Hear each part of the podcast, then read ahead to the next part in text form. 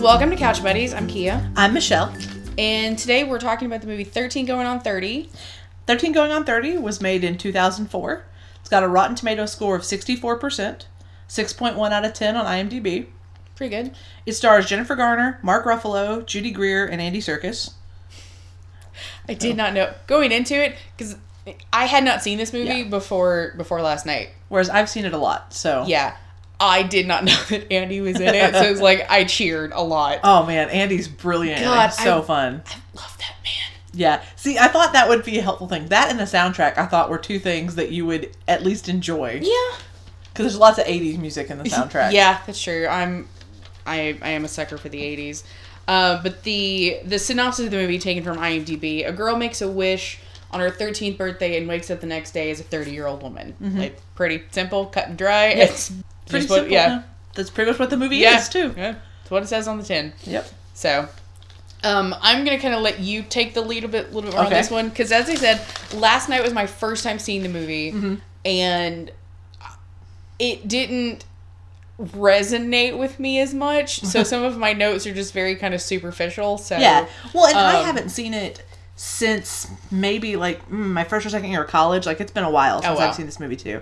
We owned it growing so up, like I a loved couple it. years after the movie came out, basically. Yeah, we owned it, and I loved it. I just haven't. Yeah. I don't own it myself, so it's one I haven't watched very much. I I really enjoy it. I it, I think it held up for me. Okay, it wasn't perfect. Yeah, no, but it it um but my my sort of just like off the cuff observations Mm-hmm. about it it it was inoffensive like it didn't like it didn't like get in my craw the way certain things like how to lose a guy in 10 days did. Mm-hmm. um but i think because because this movie came out the year that i started college Mm-hmm.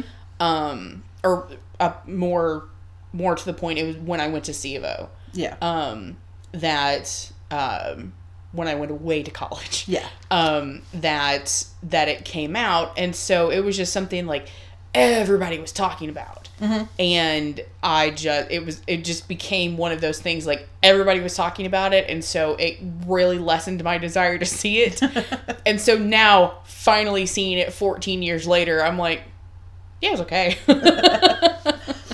Well, I'm a sucker for Mark Ruffalo, so I'll say that up front. oh, oh, I am too. I I think Ruffalo like I love him so much, and I- I, love yeah. him in this movie. Anytime I can see him as the romantic lead, I'm almost always Oh, yeah, on yeah. board. Um, Because like, what was the other one? Just like Heaven, I think he's the Yes. romantic lead in that. I haven't watched that in a long, long time either. and I've only I've only, only seen, seen that movie. once, I've only yeah. seen that in bits and pieces.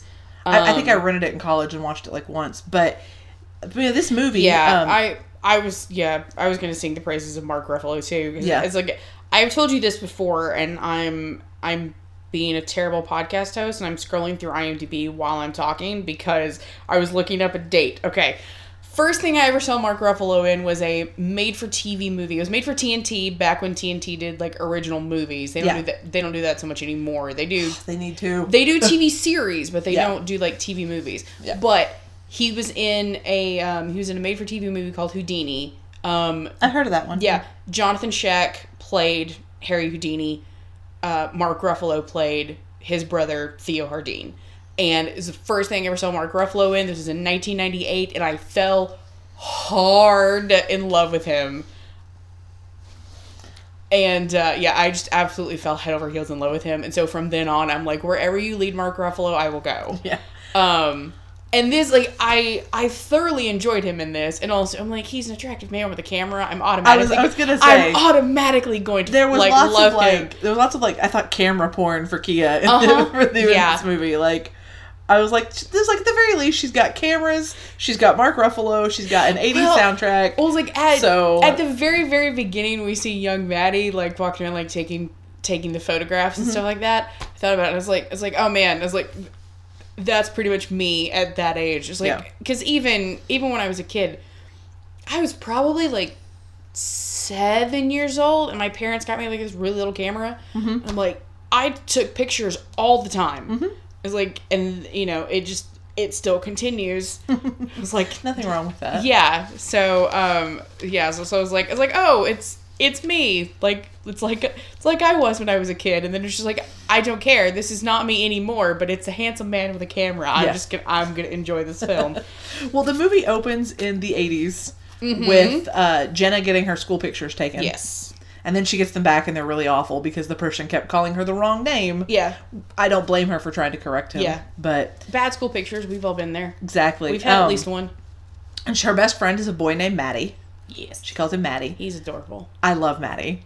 Um, and there's the six chicks and Tom Tom, Yeah. which is like M- Mean Girls esque click.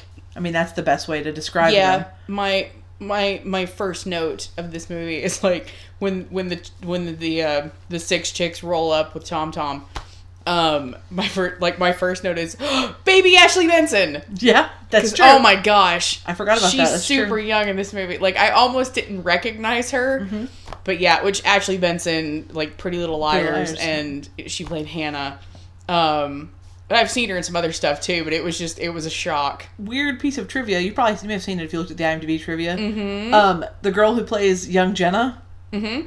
Jennifer, uh, actually Jennifer Garner actually got her hired for Ghosts of Girlfriends Past. Yeah. to play this like the same kind of thing because they just their mannerisms were so Yeah. good and and she really they really were Yeah, like and I, I I saw Ghost of Girlfriends Past, and it was like seeing the girl Mm-hmm. in this it was like just instantaneously was like oh hold yeah it is the same girl holy Yeah. crap like yeah she's she's pretty great Um, but yeah, so they it's her birthday. It's Mm-hmm. Jenna's birthday is where this is starting.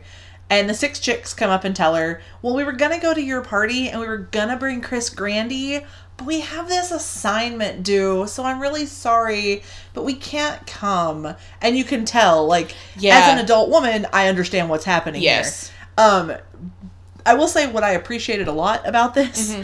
I thought they nailed the I'm like 13 and think I'm the baddest chick in school Yes.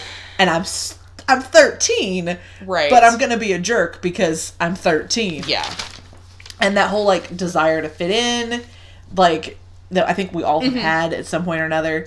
Uh, so she says, "Well, Jenna says, well, maybe I can Yeah. do your report for you to get Yeah, you to come to Jenna- the party." yeah And you can tell Jenna kind of knows that, like, she knows that this part Yes, isn't right, but at the, same, time, she wants it so yeah bad. she she's desperate to be one of these six chicks and she and they're almost her friends, according to what she says to Matt. yeah they're almost it's like Um, so she offers to do their homework so oy vey Yeah, which already like that's Yeah. that is a trope, but that's like I think it's Yeah. Mm-hmm. a fair trope in this particular situation. I think this is why this trope exists.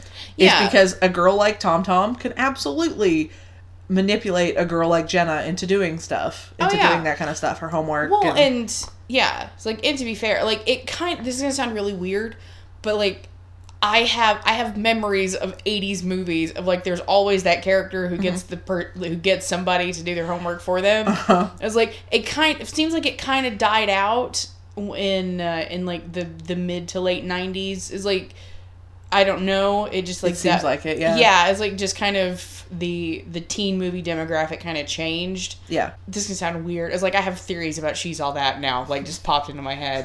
but yeah, like it seemed to kind of change. I have I have memories of '80s movies where there's always, and it's usually the main character ends up being the the one doing like the homework for everybody because they feel like that's their ticket into something. Into the yeah. yeah, into the inner circle. And like that in this movie, the particular like trope of doing the homework, I thought it was the same thing. It really fit. Mm. yeah, I felt like the first 15 minutes of this movie was an 80s movie. Like, yeah. I thought they did a really good job of ca- capturing the time, capturing the Oh yeah, the attitude, the fact that she's down there practicing the thriller dance.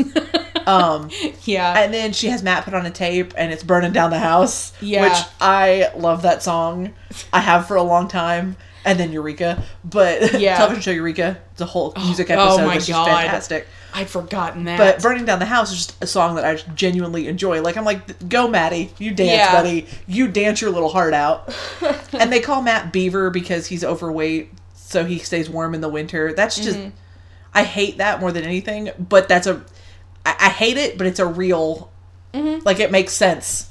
It's not like they're calling him Jumbo or they're like they don't physically attack anyone in this movie. No, they don't. Just verbally, which I appreciated a lot. Mm-hmm. Because the bullying was done verbally, not not physically. Does that make sense? Yeah. Like it, it just makes more sense to me that that is what 13 year olds do. They call each other names. yeah, that's true. But so Tom Tom does show up at the party, Tom Tom and the 6 Mm-hmm. chicks with the six chicks. I guess she is a six chick. I don't know. I didn't understand. Yeah, I don't it. remember either. But Well, and they bring and they get Chris Grandy who gets out of his car Yeah. like he's a Well, flippin' yeah, like he's like a junior high Adonis. Yeah. Um, but you're you're skipping over Oh something yeah, that, like that. They're that really I- important. Yep. Well, uh, no, not not just that, but Yeah. you're you're you're skipping over something that I wanted to highlight, which was when when Matt and Jenna are walking home because they're they're next Yeah. door neighbors. They they live next door to each other. You know, he's kind of ribbing her for like, why do you want Yeah. why do you want to be one of these people? You know, and she's like, well, you know, I but I I want to be a six chick, and he's like, there you can't be the seventh six chick, you know. I love that part. Yeah, I do too. It's, it's- but it's mathematically impossible. yeah, it's mathematically impossible. there'd be seven six chicks. Yeah. Um, but you know, journal. You know, he's telling her is like to you know she. I can't remember the line, but he's telling her, you know, like to be original, like so much more, you know, be that's so much more interesting than you know being like one of these people. Yeah. And she has, and she responds with, "I don't want to be original. I want to be cool." And that's sort of the impetus for this whole The whole thing, for this yeah. whole thing, and which comes into play with the Because she's upstairs in her room. Because I skipped that too, and I love Yes. that. Well, first you have the cute little. They say goodbye to each other. He's coming to your party later. Au revoir, arrivederci, yeah razzles, goodbye. Like Oh my god, Razzles. Yep. I haven't had Razzles in forever and like watching this movie, I'm like, damn it, I want a box now. But so she goes into her room. There's this cute scene of her, like, I say cute. This movie has some awkward moments, but they work for me. That sounds really weird. Yeah. They work with me for me because they further the plot. Yeah. Like, this is going to sound like a really weird thing. I'm the same way about awkwardness and maybe secondhand embarrassment as I am about nudity. If it furthers the plot, I'm fine with it in a movie. But if it's there just because you want to, you know, have it, then I'm like, that's not, to me, that loses the humor value. Like, for example, How to Lose a Guy in 10 Days, we talked about it when we talked about that movie. The end of that movie for us is very painfully secondhand embarrassment awkward. It doesn't, for me, further the plot as much as their fight outside does the like the the them the, singing the You're So Vain. awkward Yeah. you're, you're so vain duet doesn't really further the plot except Mm-hmm. for to go hey i know which they both already know that they know at that point so it doesn't do anything it's supposed to be funny Yeah. and it's just not whereas It's- it's a lot cringy. for me a lot of the awkward stuff in this i i kind of went oh but at the same time it's like she has no idea so it Yeah. furthers the plot in a way it makes it furthers her character and it Mm-hmm. says something about who she is which i find interesting i guess if Yeah. that makes sense um but anyway, so she is stuffing her bra, which is where the first like I thought that was really funny. Her mom comes in and her dad with the video camera, and she's like, "Oh, I'm gonna die!" and like covers her chest and falls on the onto her bed. And Mm-hmm. mom throws the dad out and pulls the, the Kleenexes out of the bra. She's like, "You'll get there someday, but I want to be there now." And she pulls Yeah. out Poise magazine, thirty, flirty, and fr- and what was it? Th- uh, thirty, flirty, and thriving. Thriving. I had it written down. Yeah. So so she wants to be 30, flirty, and thriving. That's what she wants. Okay, I'm going to say the one unbelievable thing in this movie is that a 13 year old wants to be 30. Yeah. And it, also, I will say this watching it in my 30s compared to being in my early 20s, late teens, the last time I saw this. It made me view it like I laughed more at certain things in this than I think I did the first time through. Yeah, I remember being 13 and and thinking that that like for whatever like nothing existed past like your early 20 like early Yeah. to mid 20s. It was like because everybody I knew was only you know like at that time like the oldest people I knew were only in their mid 20s, you know like my Yeah. my cousins and stuff.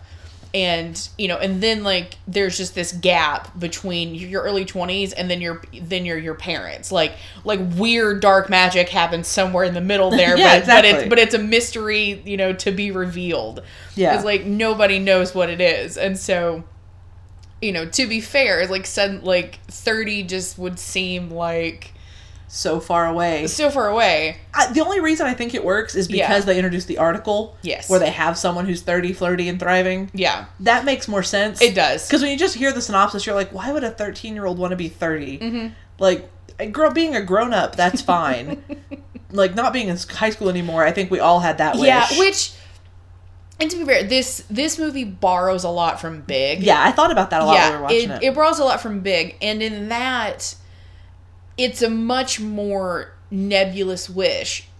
Josh Baskins wishes to be big Yeah. because because the whole thing's like he's too young, he's too small, like to get Mm-hmm. on all these rides, and so he makes a wish to be big because he's tired of not being able to do things because he's too little, like age wise and physically, and Yeah. so then he wakes up the next morning and he's Tom Hanks, um, and so th- this takes from that Absolutely. Yeah. yeah it this and but with her it's a much more specific wish Yeah. um and so it's Like how she even gets to make the wish is kind of a cute. Like I love I love that moment. It's just Okay, such a cute moment. I I have to say the um when I had I, when I was reading, you know, kind of the synopses, and I, I had looked on TV tropes a little bit, Yeah. and I kept seeing reference to wishing dust, and I was like, "What the ever loving Frel is wishing dust?" And I just kept thinking, I was like, "What sort of like teen witch BS is is wishing does, Which Teen Witch is another '80s movie. Yeah. Um, I was like, "What sort of BS is this?" And then when I saw the actual like Yeah. vehicle of it, I was like, "Okay, it's glitter that is somehow magic." It's, it's- okay, he bought like it at a novelty store. yes, But like that's the cute one of the It's- cutest Oh yeah, yeah. It was. I That- was. Yeah. The relation between Matt and and Jenna in this movie, I love it so much. Mm-hmm. Like that moment when he for her birthday, he brings her her present early, part of her present. Yeah. The other part, as we sort of kind of halfway find out, is that he wrote her a song. Yeah. But he brings this big box down there and he's like, you know, I know you always wanted a Barbie dream house and you never got it. So I made your own Jenna dream house. And he has made this like personalized house for her. It's Yeah. got a Rick Springfield doll on the couch. He uh, Matt is in the house keeping Rick, that bum Rick Springfield hands to himself. And Yeah. she's in her her uh, bubble bath upstairs. And it's just beautiful like the fact that Yeah. he did this for her I just think is such a beautiful like friend and obviously he feels more than that for Right. her. But at the same time, even if she doesn't return his friendly feelings, Mm-hmm. he definitely just wants her to be happy and and wants the best for her and he Yeah. wants her dreams to come true.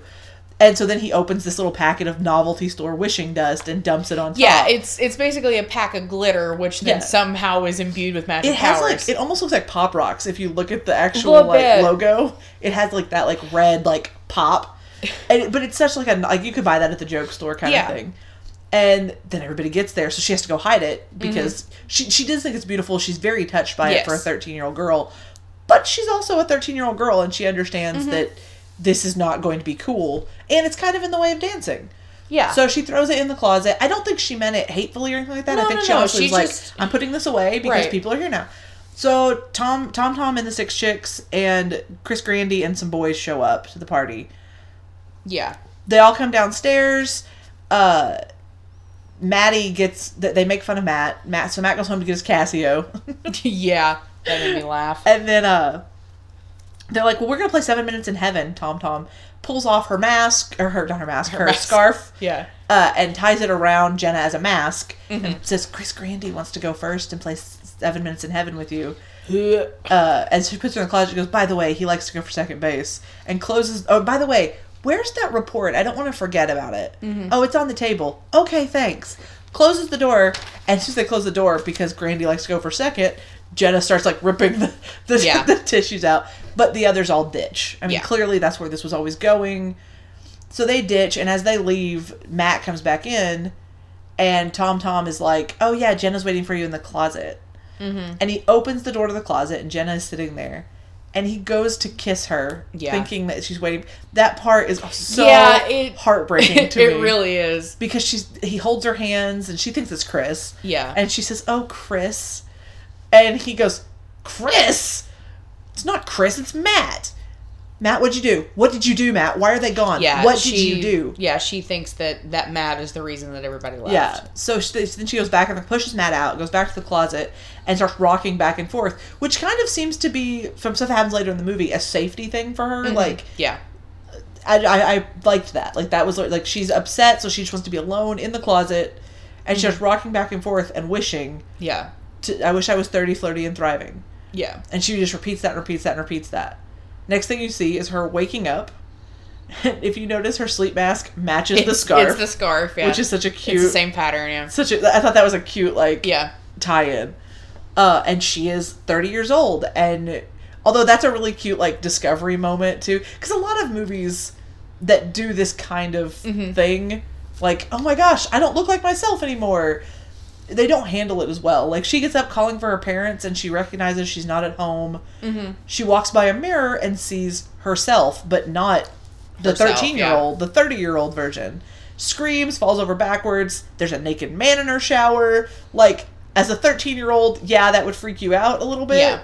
all of a sudden fully grown naked NHL player in your in your I shower. have I have so many problems with Alex and Alex is a problem character. It's like, and number one amongst them is that his nickname for her is Sweet Bottom. oh, it's so weird. I I wanted to like throw things at my television every time he said it. Like yeah. Oh yeah, and and from what they say in the movie, mm, Alex yeah. is not serious for her. Alex No. is her status boyfriend. Yeah. He's not the what what is what is it Lucy says later. He's not the best New York Ranger, but he's the one with the best best- ass. best- Yeah. and like that's the thing like he's he's got the best butt on the new york rangers team so Mm-hmm. that's why she dates him but clearly she's not faithful to him No. because of everything lucy says Yeah. but so she and, and things that we learn later. Yeah. so jenna flips out understandably because she's 13 and just realized she's 30 Mm-hmm. i will applaud her for grabbing her jacket as she runs out the door and grabbing her purse and keys because a 13 year old would not always remember their purse Yeah. But she thinks about it and sees them sitting on the thing, so grabs that and just runs Mm-hmm. to go to work. And luckily, at the uh, she doesn't know what cell phones are because not only is she thirty years old, she has time traveled. Like Yeah. it's not like she woke up in like big where she wakes up in the, The, same morning. world. Yeah. this is a different world. this is Yeah, literally in in Big, he wakes up the next morning and his mom comes in and sees this grown ass man in her son's room and like starts screaming and yelling and thinks Yeah. that he's kidnapped her son. Exactly. So Whereas so in this he goes on the run. I, I appreciated that in this movie because it makes it it makes more sense like like for her epiphanies to happen the way they do. Yeah. So she, you know, she's she's got a job. She's just, she finds out from her friend Lucy that she is an editor. Lucy thinks she's just really really hungover Hungover. because it was her birthday the night before. Yeah. So she says, "Okay, you are you know the the best one of the best uh, editors at Poise magazine, and you are going to go in there and da da da da." So she that's how she kind of learns a little bit about Mm-hmm. Yeah. herself. Uh, it's really funny to watch her try to uncover what's going on, and like she assumes this is all a dream because that would be what you would assume. Yeah. To be fair. But if it's a dream, she got it really accurate because there's cell phones and Right. Eminem is calling. I, I love that. one. That that did make me laugh. So, so yeah, she comes in. She has to start making all these decisions that an editor has to make. Mm-hmm. Like like one of them is Eminem is calling and he wants a decision. And they're like- she's like plain peanut, which I believe that was in the trailers for the movie because it's such like a little quippy moment that it's an easy one to throw in a trailer. Sounds familiar. I don't remember. So yeah, that that whole that whole thing is really cute. She gets to her off or she gets to a meeting with Richard, which is Andy Serkis. they find out Yay, Andy. you got like she's taking notes in the meeting and she writes her name on top of the paper. Like I love the little mannerisms. That was one of my favorite. Like I commented on that too. She does like raising her hand and to get out of there. She says, "I need to go to the bathroom," and Mm-hmm. all these kind of things that that a kid does to get out of class because she doesn't know Right. how to behave. She just doesn't. And it makes it awkward. Everyone else kind of looks at her like she's crazy, but then it's all explained because she's still hungover from the Yeah. night before. And so that the fact that they make that such an easy excuse tells you how often this girl comes to work hungover. Number one, Yeah. They they do make it out to seem like she's she's a very big party girl. yeah, which Richard, is- her boss, is fine with because they promote. The- They're supposed to promote the magazine at all the Yeah. red parties. So they find out their readership is down, and they kind of go That- over That the rival magazine Sparkle has Yeah. been scooping them for the last seven months. Because like this month's article is Jennifer Lopez's top ten 10 secrets. secrets. and then you see the Sparkle cover is Jennifer Lopez's eleventh secret, the one she wouldn't tell. Yeah. Like, so clearly, who's gonna go for the tenth secret when there's an eleventh? yeah. It makes sense. Um, that that is just the way that it happens. Right. So Jenna like goes. She she sends her her assistant. I love her assistant by the way Oh yeah, yeah. because the I- assistant is like clearly nervous I, to don't even. even remember the assistant's I name. I don't know that they said it very clearly. I think it's maybe Lily or something like something that. like it that. was just but Her For assistant- somebody who was always there on the fringe, like she was never clearly defined. which, to be fair, like it's one of those weird things. I, I got this- it. Okay, it's one of those weird things in this movie because Jenna is learning her life from the inside out. She doesn't know who people are, Mm-hmm. Right. But she has to pretend she does. Yeah. Uh, and the, like the assistant is clearly terrified of her because you find out at the meeting the Arlene. Arlene. That's right, Arlene. So so she the, Arlene like goes and finds stuff for her and does what she's Mm-hmm. to do. But you find out in the meeting that yesterday Jenna fired somebody after stealing their idea. You find that out later. Yeah. But You, Arlene- you, you it starts laying the groundwork that Jenna, like thirty year old Jenna, is not, Not necessarily the greatest person. yeah, Arlene is clearly terrified of her. Yeah. The assistant just totally terrified of her. So she asks her to she asks Arlene to find her to find her to find this guy. She writes Well, down Matt's yeah. yeah. Because Yeah. she tries to call her her parents first. Yeah, she tries to As call her As any kid would. Yeah, and her parents are on a cruise in the Caribbean. You went on a cruise without me? Yeah, Really cute. and well, and then later when she comes out of the meeting, like Arlene has her messages, and and she mentions that she has a call from her parents. She's like, "Oh, you didn't put my mom through." Said, "Well, you said never to bother with family calls." So therefore, like telling us that she's distanced herself from her family. Yeah, and her family is shown in the in the first fifteen Yeah. minutes to be a loving, like a loving family. They they her parents adore her. They they love her to pieces. It seems like. So, you have that like learning that basically we're learning that Jenna is not a great person. Yeah. like she's she's a harsh person. So she gets Arlene to she find yeah that she kind of becomes she essentially becomes that that kind of queen bee bitch that She that, always wanted to be. that yeah that she always wanted to be where you know like tom tom was in the beginning Mm-hmm. and that's like she wanted to be part of that group and so now that's what she is yeah. just so the so she has Arlene. version. I love that her first instinct after her parents is Matt. Of course, it would Yeah, be. of That should be. Matt. So she gets Arlene to find Matt Mm-hmm. because Matt, of course, doesn't live at home anymore. He's a thirty-year-old man. yeah So Arlene finds Matt. He lives in the village. Which Mm-hmm. village? Greenwich. village. Oh, of course, right. Yeah. hmm So she goes to Greenwich Village. She finds Matt. This is a weird thing, but it tells you how much Matt still cares even after Yeah. all this time. Because she knocks on the door she gets he buzzes her in not knowing it's her. She knocks on the door and he opens it and it takes a minute for him to recognize Mm-hmm. her. But she's babbling and she's saying all this stuff and he's like jenna? Jenna? Like like what are Yeah. you doing here? And she's like matty i woke up this morning and i was 30 and, and like she just flips out and matt's like are you high? Yeah. Like what did you do last night? You are clearly not in possession of your faculties. So he just basically starts ignoring what she's saying and like it seems almost like she's having a to his perspective i guess it would seem like a midlife crisis like a how did i get here yeah. thing. And Matt is so nice to her. Like she starts like crying and he's like, "Oh, it's okay. Um let me let me do let me just do something." yeah I love that whole that whole scene in the loft in his loft yeah where she's flipping out. Uh and he so he but he takes care of her. He's like, "Let's let's get you back to your apartment Yeah, where you, you know, walks her home." He's and he, he, you know, he says they haven't seen each other since, high since school. high school. And he's like, I think maybe I saw you through a frosted window like six years ago. Mm-hmm. And she's like, Well, I wasn't home for Christmas. And, and he goes, well, I don't know, but it's implied that she wasn't home for Right. Christmas. He goes, Don't you and your group do St. Bart's for Christmas? And as like he gets her to her door and he goes, Well, there you go, you're home. Matt, who's St. Bart? yeah And Matt just kind of hangs his head and turns around and comes back because clearly she needs to be helped and taken care of. So he gets her up to her apartment and they pull out the old high school yearbooks mm-hmm and that she sees, you know, she was the prom queen. changed and yeah She was the prom queen. Matt, was I a six chick? You were kind of their leader. Leader. And like it goes through this whole thing and she goes, I have my dream life. Yeah. And at that moment, Matt's face kind of falls. And Yeah. he's like, okay, bye. Yeah. like, I'm leaving. Yeah, and I can't remember what it, but she, you know, she's saying something like, "Well, what what do I do?" And his reply of, "You got everything you ever wanted. You might as well enjoy it." Yeah, she's like, I don't know what to do, and he's Yeah. he says that, and so she invites him to the party that her that Poise is hosting tonight. yeah. Because there's Richard- a limo coming to pick her up at eight. Yeah, and Richard has said this party has to be good, Mm-hmm. and this leads. She gets ready for the party. but she's from the 80s. in in the most Teenage. in the most 13 year old outfit a 30 year old woman can wear. And it looks adorable on Jennifer Garner. It does. like, it shouldn't work. It 100% with the makeup should not work. Yeah. Because, like, watching her put on her makeup, I don't even really wear makeup that, like, Mm-hmm. very often. But even I'm going, oh, honey, that's a lot of colors.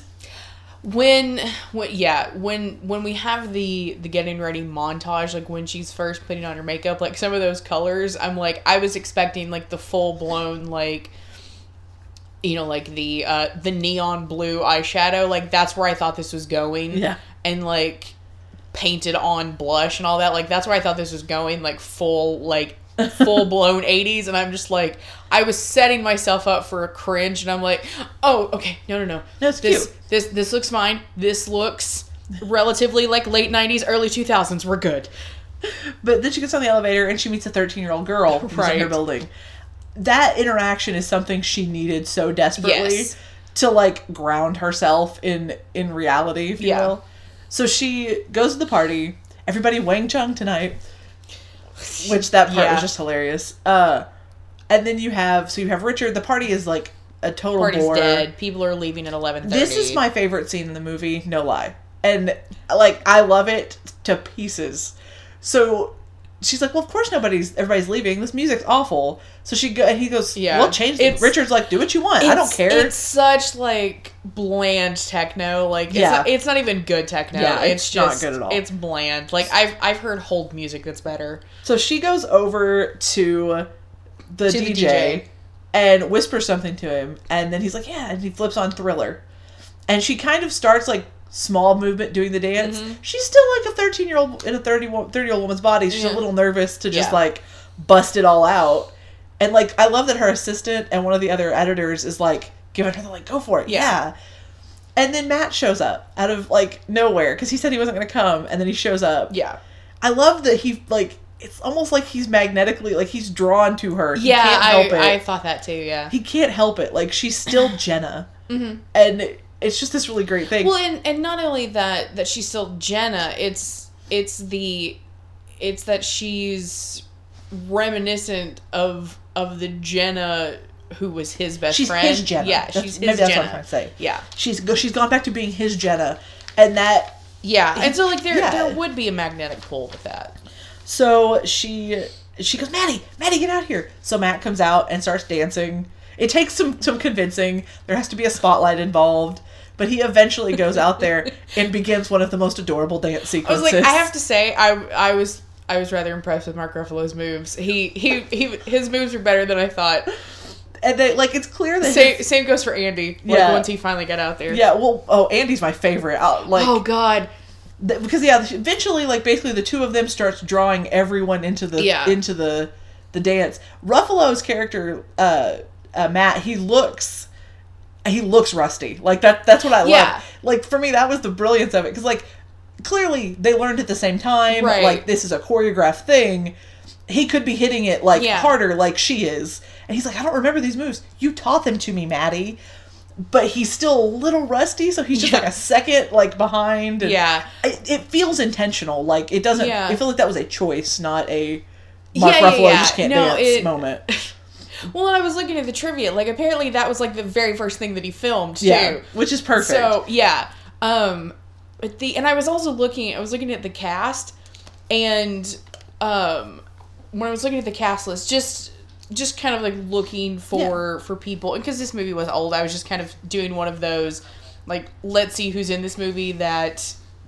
that you know might not have known back then but's big now kind of thing. yeah And I saw that Tice Diorio was an answer was was a dancer in this movie. oh that makes sense And so I was like, I was looking for him so hard during that scene, and I could never find him. Which, um, I haven't watched the show in years, but Yeah. Tice Diorio is a he's a common like he's he's a regular uh, choreographer on So You Think You Can Dance. and we used to watch that show like crazy We, yeah, we we used to watch it together. Like it was it was a it was a bonding experience for us and like quite a few other people in college when we were on uh when we when we did summer work studies. And so yeah, so Tice choreographed a lot of a lot of dances we like. So like seeing him on there was like, oh, I ha- I could not find him though. I'm I am going to go back through that like with a fine tooth comb because like I want to find Tice. Yeah, so they then Andy Serkis joins them. Like finally, Yeah. Richard. Richard is the last one. Even even Lucy, who we find out is Tom Tom. Yeah, So she and Tom Tom have stayed close, and now she goes by Lucy. yeah, But even even Lucy comes out there, and then finally Richard like hands hands her purse off, Jenna's purse off, and runs out to the dance floor. And like he he gets into it when Yeah. he does it. I love like just that moment when he just comes out there and hits the first pose. Yeah. Like he is just so exuberant with it. I love it. I love Andy Um, so much. And like I skipped a little thing that's kind of important. Uh, before that happens, before that dance happens, they run into the editor of Sparkle, oh yeah, I forgot about and the editor of Sparkle's like, "Yeah, you know, we've been killing you guys," and da da da da da, and and uh, Jennifer Garner's character uh, Jenna, just Jennifer and Jenna are so similar that I keep slipping. Jenna says uh, says she's rude. Where is it? Uh, rude, mean, sloppy, and frizzy. Which is just great. And like it really takes the Yeah. Sparkle aback a little for a split second. Yeah. Okay, so then the party Matt leaves. Like you get Matt gets this look on his face Mm-hmm. during the dance. And once again, adore Mark Ruffalo. like I love him so much. Like he's definitely my favorite Incredible Hulk. He's he's I love him and I love him as a human being. Mm-hmm. So like watching that look on his that look that crosses Matt's face as he's watching Jenna, and then it's like, no, I don't trust this. Mm-hmm. Or, or maybe he doesn't trust himself. I don't know. It's it's a look that very much says like that that there's fire being played with here. Yeah. Of like that there's something that there's something almost a little bit dangerous. Yeah. Like that it's it's dangerous to tread here kind of and things. so he's like, I gotta go. Bye. Yeah. And just like he's he's literally there for the dance, and then he leaves. Yeah. But it seems to work. It saves the party. You know, Richard pulls her over and kisses her hand and says, th- "He says I adore you. Thank you for doing this." Oh, I said Matt is her confidence. That's the other thing. Yeah. That really like hit me watching that thriller scene again because I've seen it. That thriller Right. scene is the big scene from the movie. It's, what it everybody really knows. Which it's it's such the big scene in the movie that that from the way that it's presented in like the trailers and Yeah. stuff and and seeing it in various places around the internet over the past you know 14 years Yeah. i really thought that it was going to be like some big kind of climactic thing at the end of the movie Yeah. i did not expect it to happen like 20 minutes in But then you have uh she goes out with uh she and she and her girlfriend are out. Lucy and she are out at the bar. And the creepy 13 year old i my soul departed my body Cause, but like if you think about it from her No, perspective. I get it. Super creepy. Oh yeah, yeah, yeah. And but the little thirteen year old's into it. Like he's a little too into it, Mm. man. Like I said, Essentially, Yeah. she's being. Sh- Lucy tells her she's being scammed, Mm-hmm. which oh wait, oh man, early two thousand slang. yeah. But this guy is checking her out basically. So she turns and she goes, "Oh wait, no, he's super hot," and she thinks it's a thirteen year old boy sitting there eating dinner. And and and it's and- the yeah. businessman at the at thing who's not attractive, And- by the way. Just so we're clear, you have Mark Ruffalo in this movie. Even her boyfriend Alex is more attractive than this guy. Although Alex kind of reminds me of Prince Charming from Shrek. I can see it. Like the hair toss and stuff. It just does. I don't know why. Yeah. It just does. I I see it. But yeah, like I I saw where it was going. Oh, yeah. Like and I like said my soul like my soul left my body. It was like my soul went to hell for a minute of just She like just- from Jenna's perspective, she just forgot. Like, I know. it legitimately just- it's one of oh. those easy things like i can see how that would happen i forget i'm 31 all the time I know that, but, But it- yeah. but it, like to actually see a physical manifestation of a thirty-year-old woman Hitting telling a 13-year-old thirteen-year-old boy that he's hot, it oh it yeah, I died. But then the 13 year old boy immediately goes, You wanna go out sometime? And she's like, It- Yeah, mm. babe." And then her friend Lucy comes and's like, No, no, no, no. Do you want to go to jail? I meant that guy. Yeah. Ew, he's old. yeah, So we go outside, and weird magnetism works weirdly. And once again, your boyfriend Alex is across the thing. That's how she finds out he's her boyfriend. yeah, But coming out of a store next, basically close to the bar, is Matt. Mm-hmm. He's like, "What are you doing here?" She's like, "Well, I was at the bar." And Yeah. And then right behind him is his fiance Wendy. yeah. Oh, The story with him and Wendy, we don't really get the full thing, but it's interesting what we do get. Yeah. Because Wendy meets her, you can tell Wendy's like, wow, blast from the past. Wendy's not mean at all. She doesn't see this woman as any type of competition, which is good. Yeah, when to Wendy, it's like Jenna is just kind of a non-person. Like she, Yeah. she's somebody that Somebody from Matt's past that showed up, and that's going to be the last time Matt sees her because she wants Matt to move to Chicago. yeah, That subplot, like sub sub subplot, because that's like Right. the lowest of plots in this Yes. movie, is super interesting to me because you can tell to me, you're trying to be able to tell that Matt, this isn't Matt's perfect yeah, relationship because like he won't move to Chicago to be with her. She's a weather girl, not an anchor person. Okay, she's a weather girl. But mm-hmm. anyway, and she wants him to move to Chicago with her because he can photograph soup cans anywhere. yeah, Because Matt is still a photographer. He's a successful one, it, it, from what it seems like. yeah, He does very artistic photos, and I, I loved a lot of the photos they had in his apartment. kind of like going back to like his his relationship with Wendy. Mm-hmm. Um, to to jump ahead, like to like he has a line at the end of "You don't always get the dream house, but you but Yeah, I wrote that one, too. close." It's like that. That's very much the relationship that he have. It's like it's like it's good enough. It's, enough, yeah. yeah. After it, it- he moved on, he doesn't because later he's talking about with Jenna, because Jenna has Jenna has a t- tough time accepting the fact that Mm-hmm. Matt's getting married because once again she's still wrapping her head around being Right. thirty, and that like to me that made like that made a lot of sense. Not just wrapping her head about being thirty as a thirteen year old, but even the first time one of your friends tells you they're getting married. Like Mm-hmm. I had a friend get married at eighteen coming out of high school, and I was like, I can't believe I'm leaving. Like 'cause I left actually left college the night of our first spring formal at college. I Mm-hmm. Oh, drove. yeah. I drove back that morning. I, I my parents only lived about an hour away. The wedding was Yeah. in place about an hour away from college. So I drove down there for the wedding that morning and then came back for spring formal yeah. that night. Wow. Yeah. I can't believe I remember. Like, yeah. Yeah. You telling me this, like, all of a sudden, like, a bunch of memories just, like, like a slide puzzle just clicked into place. But it was such a weird like. I, I was from a small town, so a lot of people get married young and stuff.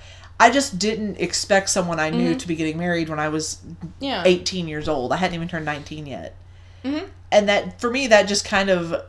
That, it took me a minute to get my head around it. Granted, the girl and the guy had been together for years, and so it made sense. And I mean, it wasn't like a. Dude, uh, like, I'm I'm in my 30s, and I still have trouble wrapping my head around people getting married. I'm like, when, Yeah. when our friend Kesta married her husband Jared, I'm like, there are still times that I'm like, oh, yeah, Kesta's married.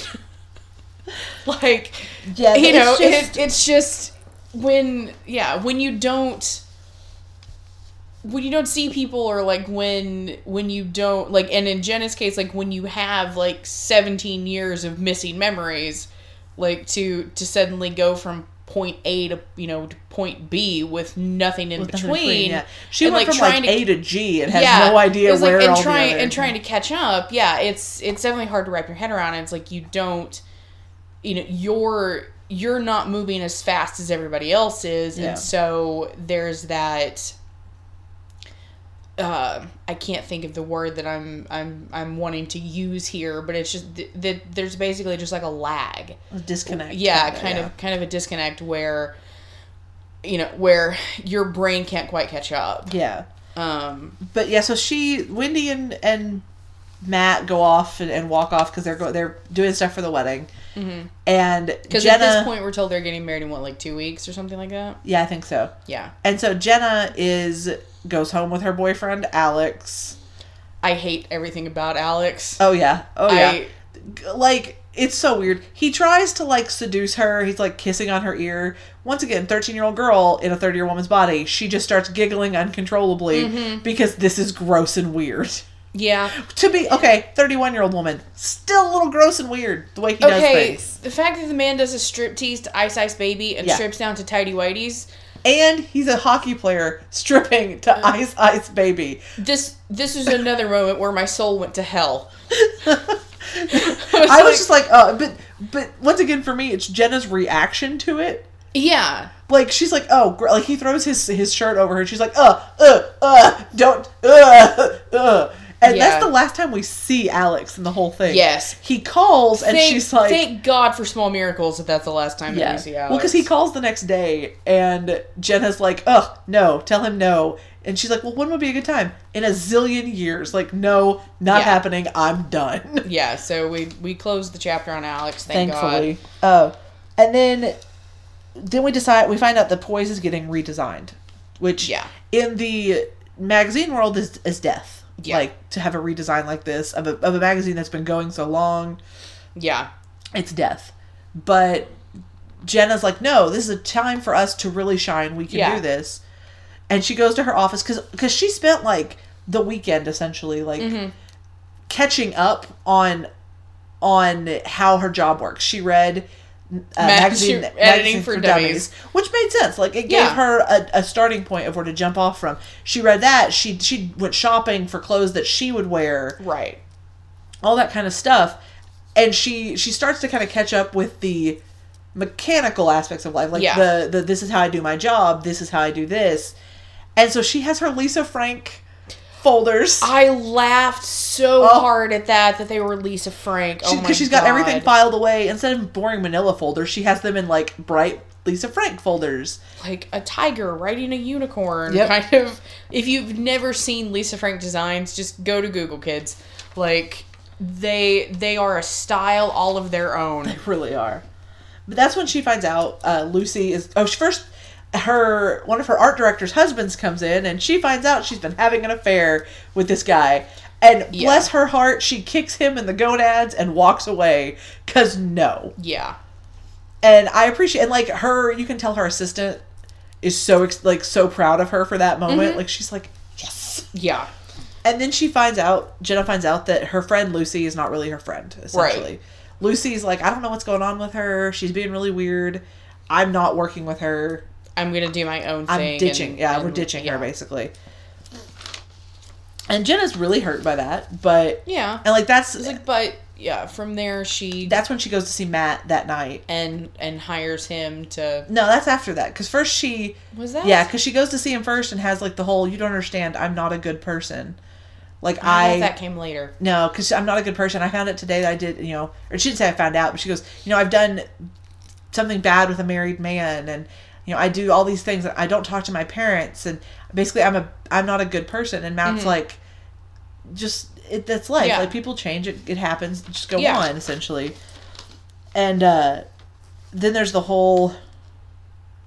Matt tells her what happened then, because she asks oh, him right. she asks him why didn't why don't we talk anymore what happened and so matt tells her on her 13th birthday that they haven't really spoken since then Yeah. because she walked out of the closet and changed Mhm. she threw his the dream Dude. house he made at her uh, at him and threw it at him and kicked him out and, then from And then on she they didn't speak. they didn't speak again she became a six chick she Yeah. did everything she had to do to become that 30 flirty and thriving mm-hmm. person that that's when Jenna comes out and owns she's not a good not a nice person because you can tell Matt feels bad for her even after everything she did to him Yeah. he still feels bad for her like Mhm. like I think that's like the thing it's clear that Matt gave her like she has a piece of Matt's heart that he can never Yeah. get back Absolutely. and and so that whole thing happens and then Jenna goes home to her parents Yeah. She, She she, goes to her- needs to run away home. Yeah, so she goes into her parents' house, goes back to that same closet, and starts rocking back and forth the same way she did to make Yeah. the wish. Probably trying to unmake the wish a little bit. Mhm. Mom and dad get home from the cruise while that's happening, and like she apologizes to them, and they just hold her.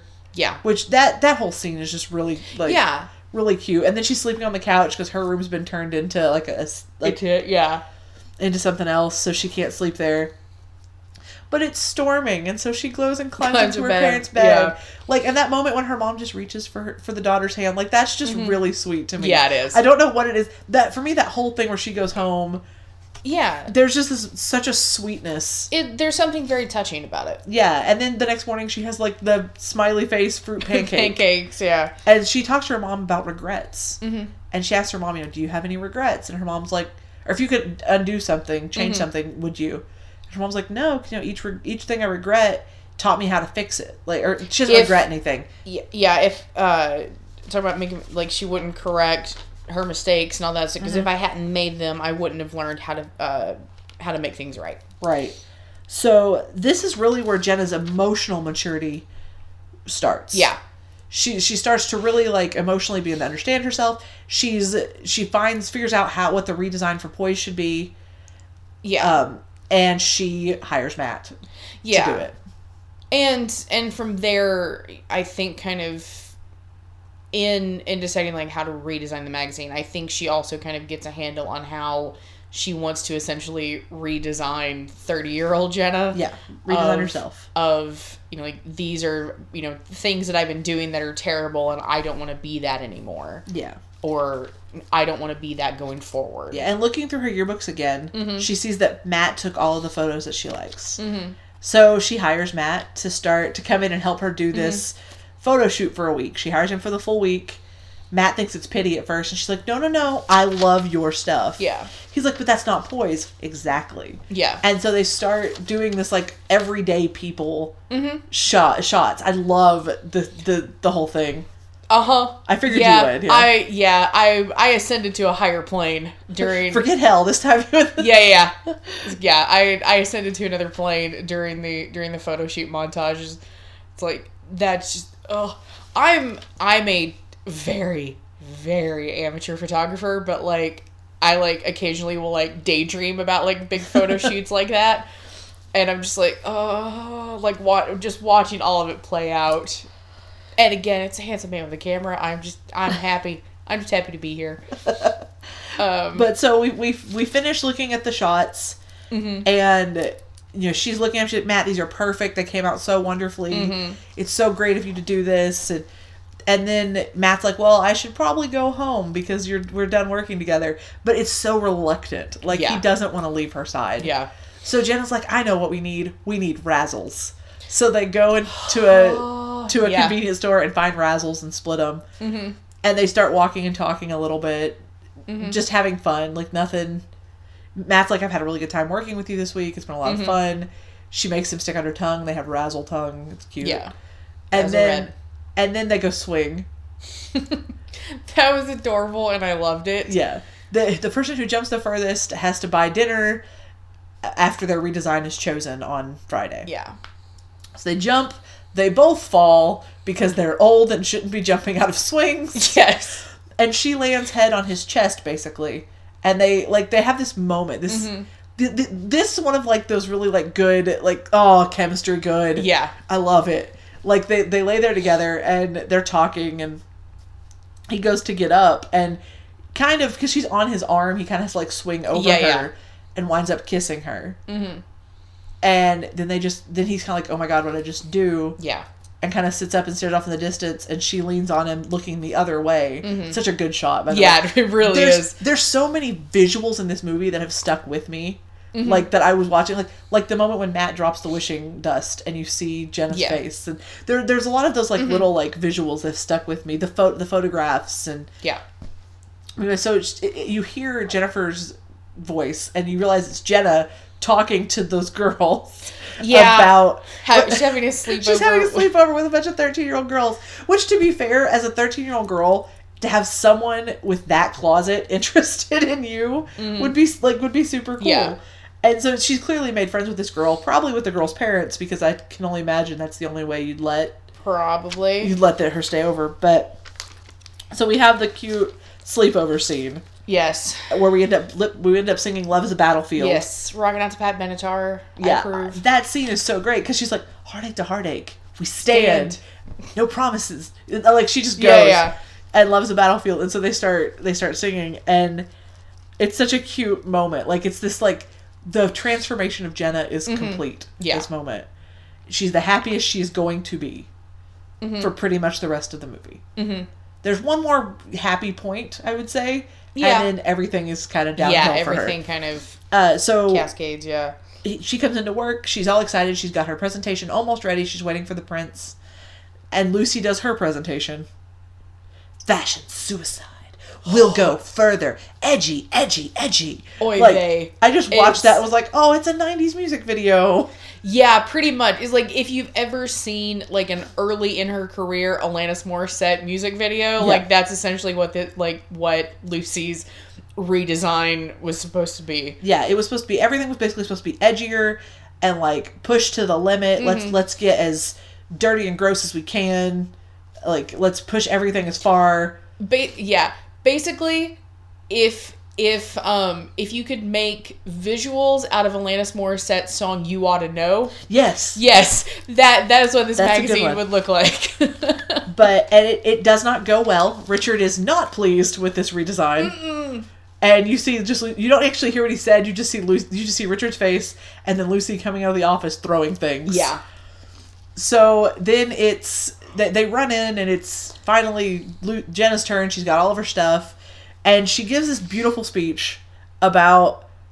And she's got like old like cutouts of because Lucy's is like this big multimedia presentation. Jenna's is boards yeah, which I It's it's, so yeah. so like junior high, high school. Yeah. But she's like, you know, who are these women that we put in our magazines? Mm-hmm. Who are they? I don't know who they are. She's like, I Mm-hmm. we want don't to know see. anything about them. Yeah, I want to see my sister's big sister or my best friend's big sister. I want to see this, and she like starts uncovering each of the boards, and it, she's basically she wants to have a magazine for a magazine for everyday people, for real women to look up to, real women for other people to look up to, Mm-hmm. Yeah. instead of these like models and stuff. And I was like, man, that's a little early, but I'm on board. yeah, like that, because because that's what we're kind of like. We've kind of come to that a little bit more a now. little bit. Yeah, In in wanting to see like real more real people in fashion type magazines. Mm-hmm. And not just, I mean, celebrities, because celebrities get really mad now when they get airbrushed. Like- Yes. Like, and as they should. I'm not saying Mm-hmm. they shouldn't. But, like, that's always a thing. Like, that's actually become more of an issue now. Yeah. So it was an interesting. well, and s- and there, yeah, there are magazines now who, who like who include a description of like like saying that, um, like with a photo, like this has been airbrushed. Yeah. And so I loved that moment, like that. Mm-hmm. That I want a magazine for of real women for girls to look up to, basically, Mm-hmm. because she knew, you know, Jenna throws herself back once again to remembering Yeah. Mm-hmm. she's thirteen, and that's who she looked up to was the women in those magazines. Yeah, And so she's like, let's put real people in there, not not people that are th- you know thirty, flirty, and thriving. She doesn't say it, Right. But you get the idea that she she understands now that thirty, flirty, and thriving is not not really what she wanted. She didn't Yeah. want to be the woman in that picture. She wants to be herself. yeah, And so then basically while that's happening, while like Richard Mm-hmm. like jumps up and hugs her and there's there's a cute scene between the two of them yeah, where she finds out he's They're- gay, which was pretty obvious for the rest, the whole rest of the movie and everybody else. But meanwhile, Lucy starts going through stuff in Jenna's office, yeah, and she finds out that Jenna was Sparkle's spy Mm-hmm. and was going to be the CEO, mm-hmm. or not CEO, the editor in chief. yeah. Editor. So she has just found that out, and we see her calling Sparkle, and then we see Jen. We see Jenna leave to go get home to get ready to meet Matt because they're going to meet for dinner. We see Matt arrive a few minutes after Jenna left, Yeah, and he meets Lucy, see, Tom Tom. Yeah. because he still calls her Tom Tom because she calls him doesn't Beaver, beef. Yeah, and she's like the worst. Like, Mm-hmm. granted, I understand where she's coming from from her perspective. Jenna would do the same to her in a heartbeat. Yeah. Jenna she knows right. would do the same to her. So she basically tells Matt, "We're not actually going to use those pictures. Why don't you sign a general release, And we can maybe use them. we in can use them in a catalog one day." catalog or something." And Matt, because he was, I think uh, Wendy came to surprise him, and I think he was literally coming to tell Jenna that this was whatever way they had was over. Yeah, Like it wasn't going to happen again. It was a mistake. It's not happening. yeah, He's with Wendy, but because of what happens, he doesn't get to tell her that. He apparently signs the release yeah, and goes back to his house to get to his parents' house to get married. Mhm. So the next day, Jenna's preparing for the presentation to the board, and Richard comes in and is like, "It's over. You know, Poise is gonna be Poise is gonna end. Sparkle stole your photos, Mhm. but they stole Matt's photos. They can't do that. Well, he signed a general A release." release. And he, then he explains about Lucy. Uh, Lucy is jumping ship and going to Sparkle. She'll be the editor in chief there. And, you know, she, they, they have it out, Lucy and Jenna. And that's when Jenna finds out Jenna was the spy and is Right. devastated. Like she is gutted about it. Yeah, she, she, she hates the idea that this is the person that she's become. she's genuinely loved that magazine. Right. And now it's this. So anyway, so then she realizes, you know, it's over. Jenna sort of loses everything at that moment. Like A little bit, And she yeah. realizes that she just wants Matt. yeah. Like nothing else mattered. Like this job that she was so intent on having, That yeah. it doesn't bring her fulfillment. It and it's over now and and what did it matter? Like, Yeah. and so she It's that yeah, it's that all the things that she all the things that she thought were so so glamorous and and like and worthy goals were like once she had them that it was all empty and that that none of it means anything because she doesn't have somebody who means something. yeah. And and at the end of the day, Poise is closing, so it really doesn't matter Yeah. for her. So she goes downstairs, catches a taxi. She actually gets a taxi for the first time. She like Right. And wouldn't you know, the driver is Chris Grandy. Mm-hmm. That's just a great funny yeah, moment. which Jim Gaffigan like Yeah. being a creeper is great. The only note that I have on this whole cab ride, and it's, it's my note in all capital letters. Oh my God, Ingram Hill on the radio. Oh yeah, I forgot about that. Yeah, because one of my absolute favorite bands of all time, Ingram Hill. They are from Memphis, which is like 90 minutes from where I grew up. Um, I I've I've been on a cruise ship and seen them play like the with the rock boat. Great blessing in my life. Um, like I have seen them play several times. They are a wonderful like alt rock band that gained a lot of popularity with that song uh will I ever make it home Yep. and so it was like like jenna and chris are talking but like because it's just my my ear picks out music the way that it does like i'm listening to them talk but like part of my brain is going i hear justin. Why do i hear justin? Oh my god! Like i was like i pretty much wanted to like character stop talking. My favorite song is on your radio. But anyway um So she makes it to the house where the wedding is happening. yeah. She sneaks in, past her parents even, mm-hmm. and she makes it into the into his room because she sees where he is. She sees him like standing in the window, and she knows that house. Yeah, of course, of course she she knows that will. house. So she runs in, like sneaks past the bride, goes in the room, and she gives this speech that Mm-hmm. is a little bit devastating and a little bit like sweet. Like I said, Yeah. heartfelt. I think is what I used. yeah heartfelt's a good word And she basically says at the end, you if you understood how I felt about you, how deeply and everything, how, you wouldn't be marrying anyone today unless that someone was me. Mm-hmm. And he turns and looks at her, and it you, you can see it's, it's heartbreaking this. yeah This is like this is the best Ruffalo in the in the movie. Like yeah it's Oh, I love it. He gives her the speech and he basically tells her it's too late. Mm-hmm. You can't turn back time. yeah He's moved on. He's let you know. He's let that go. He's not that guy Mm-hmm. anymore.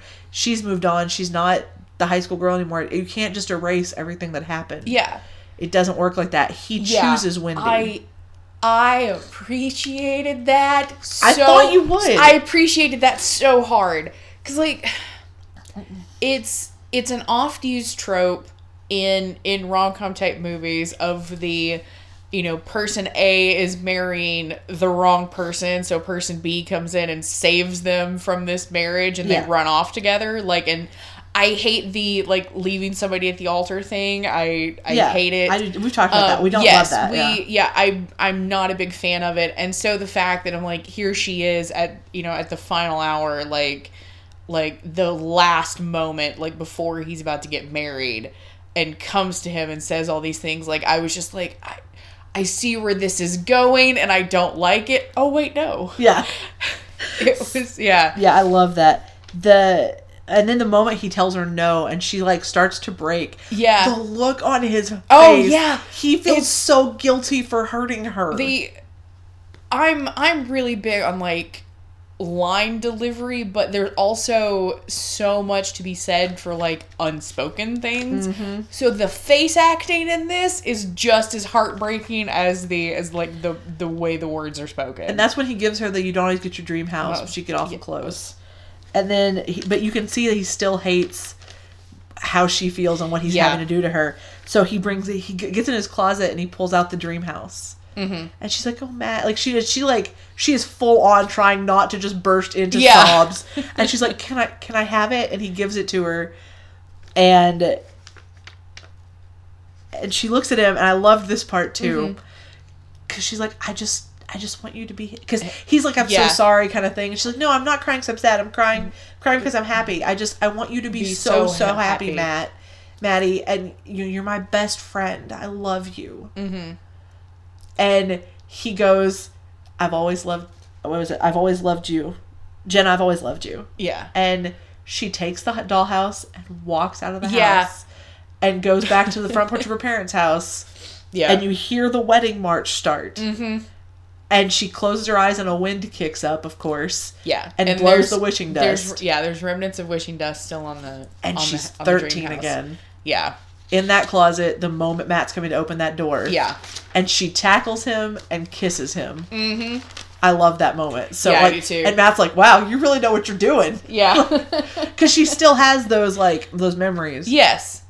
And she's like, "Come on, we're gonna be late." And she, Lily or Lucy, not Lily, Lucy comes back down the stairs, Tom Tom, Yeah. and sh and she takes the report back from Tom Tom and rips, Rips it it up. up. And she's like, "Biatch!" And they run up the stairs. Right. We're gonna be late for what? And the door opens and they're getting married. yeah. and- It's like Matt's wedding becomes their wedding. Their wedding, which Yeah. I love. I, yeah. I love because like the idea of it being her wish was to go back and change that one thing, and then she was like and marry Mm-hmm. Yeah. Matt. That was her wish. Yeah. So you see her kiss Matt, then them upstairs, and they're married, and then you see them moving into her dream house, Right.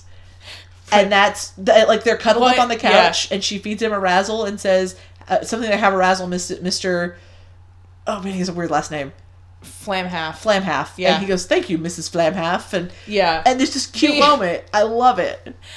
I have I feel like one tiny little thing that I appreciated was when they're uh when they're having essentially like their their recessional like out of the uh-huh. house and like you know all the rice and everything is being thrown Yeah. and like the moment like where like they stop they have a little kiss and then he takes a point and shoot camera out of Yep. his pocket and takes a picture i was like i have no plans of being of getting married anytime in the near future but i'm like that would be me on my wedding day it's like like I want a wedding dress with pockets specifically to like specifically to smuggle a camera into it. And that's that's where the movie leaves us. Yeah. You see them decorating their new house a little bit, Yeah. like her putting pictures up of their wedding day, her parents. Mm-hmm. So you get the idea that she's still in contact with her parents. That she Yeah. and Matt is still probably still a photographer. We don't. The only thing I think, my only complaint about Yeah. the ending is we don't see what she's doing Yeah. other than being with Matt. It's like because yeah, we're we're shown like that the this wish to go back and and like to be with Matt that that's like that's her new wish. Like but we don't get any sort of idea of of what else there is to their lives. I will assume, for the sake of assumptions, she be she's still doing something with magazines, Right. or possibly she works with Matt because they did such a good job and had such a good time on those photo shoots that it would make sense to me that she would work with him. She had Yeah. Mm-hmm. because she had some vision and he had some vision, and they combined it and made some gorgeous photos. So it'd be really cool if Yeah. that's what they were doing, if they were working together in some way. Yeah. Uh, but like I said, that's probably the only real complaint I have. But I wrote down in the end, Jenna realizes her dream life isn't being thirty, flirty, and sing, thirty, flirty, and single, f- thriving. It's being true to herself and being with Matt. Mm-hmm. It's being who. It's not becoming someone else, which is what she thought she had to do. Right. She just needs to remember the things she forgot, which is her speech in the movie. Yeah. But yeah, I I really enjoy this movie a lot. like yeah i i definitely enjoyed it it's like you said i think i probably would have liked it a lot more had i seen it way back when Yeah. like had i watched it during college i probably would have liked it a lot more like i said it was i didn't i other than other than just like my absolute hatred of alex and Which we're then- supposed to hate, so which we're it's supposed to hate other than my my absolute hatred of alex and then the jailbait moment like other than that like i didn't find like it, it didn't i didn't have moments of, of like when we were watching um how to lose a guy in 10 days um where you know, like there wasn't like there wasn't like uh you know latent misogyny just kind of bandied around. There wasn't If anything, the women are the strongest characters in this movie. yeah. You know the the the fact that um what is andy's character? Richard? Yeah. yeah. It's like the fact that richard is gay. Like it's like it's not, it's not like considered it's a big deal at all. it's it's not only that it's not considered a big deal like it's not a joke it's not played for for laughs except for when he asks is he an artha or a martha and she doesn't understand the question Right. and then she finally realizes oh Right, you're gay like Yeah, that, like- like, that moment is is cute but it doesn't define his character being Yeah. gay is not a definition he's not the gay best friend he's the boss who Right. adores her like Yeah. i love Um, that I like I can't like quite put my finger on it. Like I wish that there was something a little bit more. Mm-hmm. I I can't quite put my finger on why. Um, just for lack of a better way of putting it, like some of it it felt um shallow is not the right word. They're just um the movie just felt a little bland at times for me. Mm-hmm. And I, I, it could be the fact that I grew up on a steady diet of big. I, and i can see that And so, like i said and that me, and that movie's a little bit more like screwball. yeah and this and is not meant to be that yeah. yeah, Um, is that I did really enjoy it though. yeah. so Um, i mean obviously they stay together because that's kind of the right? whole point the yeah, movie. they, yeah, they would definitely stay together. How would you rate this one? I gave it a three and a half out of five. I really, really enjoy it. I like I said, there's a couple little little issues.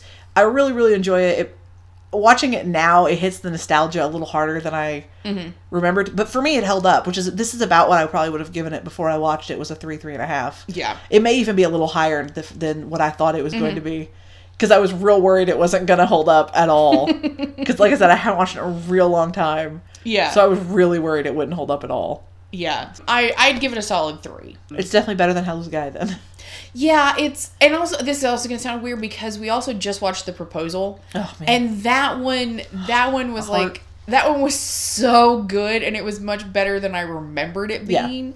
And so this one, I guess maybe like I just had some sort of weird expectation for it Mm-hmm. that that maybe it just wasn't living up to something that I had built it up to be or or what. But it's like I I know like a lot of people who really like this movie and and it, it was good.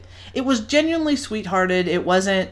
I mean, I guess you could make the complaint, like the Mm-hmm. the argument that it says you can't be a successful businesswoman and be kind, but I don't agree with that. Yeah. because I think that's kind of how it's flipped. Well, at the end, is she is kind and is able Yeah. to, to, to like she her assistant really likes her by the Well, end, and and even and that kinda stuff. Even then, like I don't think it necessarily makes the argument that you you can't be like a successful businesswoman and be kind. I think it's more that because that's like she saw that in like she saw that from from school yeah, of like to her like being you know being the snot nosed teenager that Tom Tom is is like that that gets her into being Yeah. a six chick and that's what she wants. So like naturally like the follow through for that is like well if that's how you get what you want then that's ha- It- like it's very Yeah. you reap what you sow. yeah the, the only thing the other thing that might be interesting is if instead of like giving us the straight 80s if we had actually like had some way of seeing how she was before because like i think that's what makes us identify and love jenna even though she's done these horrendous things before 13 year old jenna came. Yeah. She because she's a pretty awful person. Oh yeah yeah. And so She- like if we had seen still- that happen yeah. we wouldn't have liked her as much yeah it's like think. she she steals people's ideas and then gets them fired. Sleeps with her husband sleep, sleeps with husbands um isn't faithful to her own Yeah, boyfriend is, isn't faithful. Her her assistant is terrified of her. Um, she's spying for yeah, the like she's, she's spying for the competition. Um, she has nothing to do with her parents. Yeah. It's yeah, it's like she's not a good person. Essentially, I think this is like this feels. There's something about this. It feels a little bit like Big meets some version of a Christmas Carol. Okay. in that is like she's not like she's not seen you know ghosts of christmas past to show her the errors of her ways it's like but like she has to like she has to Yeah. learn from that it's like i i think maybe that was another thing that kind of threw me off The fact that she had to learn how to fix what she didn't break completely. Yeah. But at the same time, she did. Like, I think Jenna in that closet was making the choice yes to be that person. And she got to see what the ultimate ramifications would be mm-hmm. and then undo it, which is. Yeah. something most people can't do. It's- Yeah. Because, like, I think uh, she could have lived with everything else, Mm-hmm. but not Matty leaving her. Like that. And, and in, the way they do it is super fair and super Mm-hmm. honest. Like, once again, that scene with her and Ruffalo in the bedroom yeah is such a great scene. I knew re- I thought yeah. you would really really dig the I whole did. not leaving her at the altar yes thing. Yeah. i i greatly appreciated that All right. So is there anything else you would add? uh no i think i'll get it anything from you darling No, that's it for me. all right well that'll do it for this episode of couch buddies we will catch you next time Bye. Bye. If you enjoyed this episode of Couch Buddies, why not leave us a rating and review over on iTunes? And while you're at it, don't forget to hit the subscribe button on your podcast app so you never miss an episode. If you'd like to get in touch with us, you can find us by searching on social media. We're Couch Buddies Pod on Facebook and Twitter, on Tumblr at couchbuddies.tumblr.com, and you can email us at couchbuddiespod at gmail.com.